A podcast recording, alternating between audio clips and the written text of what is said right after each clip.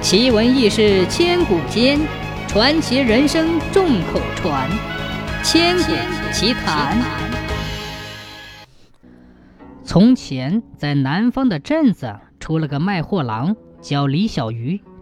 虽说货郎走山多遇鬼事，但这李小鱼仗着从一个游方道士上学来的皮毛法术，日日行在山中，浑然不惧。这一天。李小鱼走在山中，刚贩卖了半担子小货，生意好得紧。眼看太阳将落，天色昏黄，便急匆匆地挑着竹担往山下走去。走到一个山涧旁，突然无端起了一阵风沙，迷住了人眼。待李小鱼睁开眼的时候，发现眼前灰乎乎的一大片，他以为眼睛打了尘灰。急忙从腰上解下水桶，抹了些水，抹了些水，润了下眼睛。再睁开眼，果然事物清晰了一些，却依然灰蒙蒙的。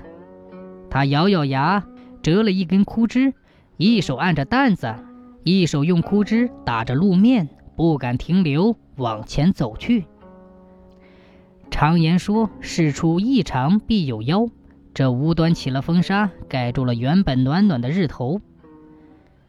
李小鱼清楚，自己定是碰上了山中那些说不得的东西。也不知走了多久，李小鱼只觉得手中的枯枝打在地上，已经不是先前硬邦邦的地面，取而代之的却是软绵绵的泥路。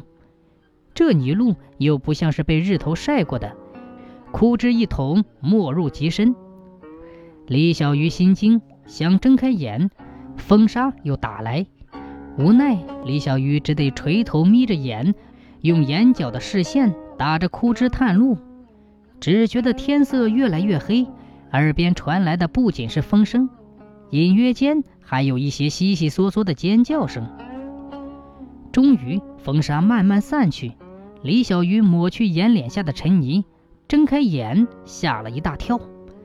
自己不知何时行入了一个大洞子中，先前走路的时候踩着泥，原来是一坨坨刚挖出去的新泥，而刨出去的泥小路弯弯曲曲，四通八达，有的顺着岩壁蜿蜒而上，有的只留下一个斜斜的口，入地三尺。已到，李小鱼突然想起了这奇异的建筑构造。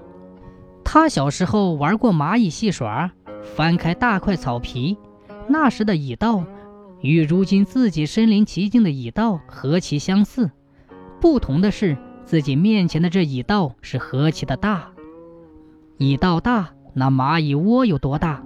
蚂蚁有多大？李小鱼头皮发麻起来，急忙望去四周，瞧见远处的一方亮光，定了定神，迈开大步奔去。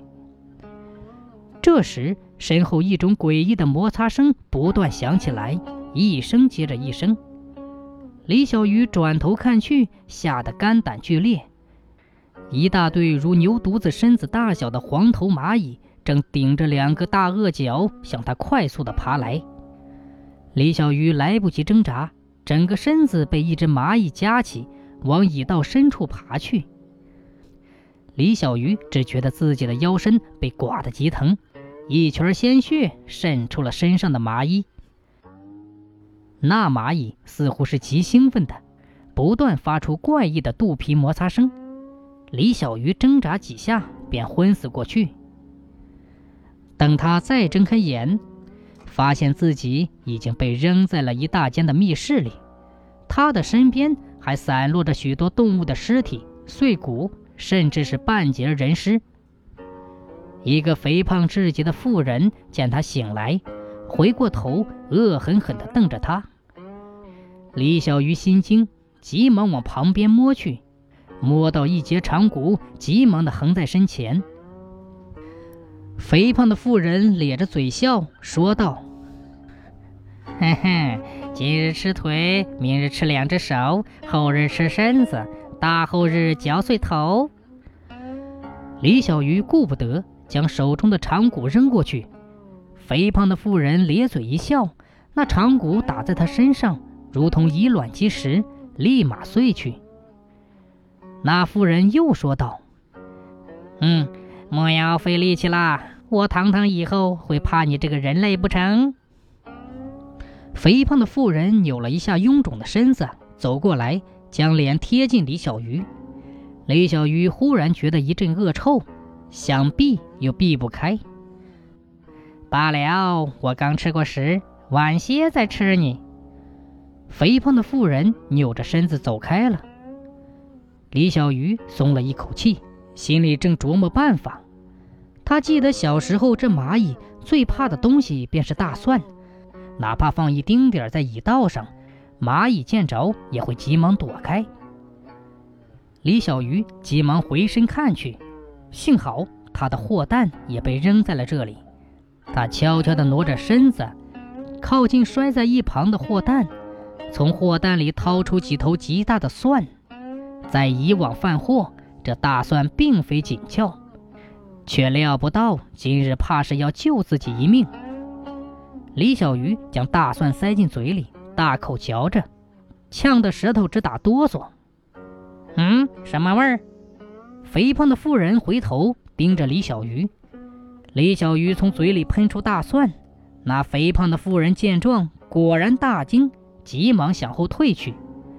李小鱼急忙抄起货担，一路往外跑去。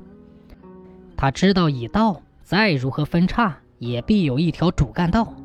路遇许多蚂蚁，李小鱼张嘴便喷出大蒜，蚂蚁急忙退避三舍。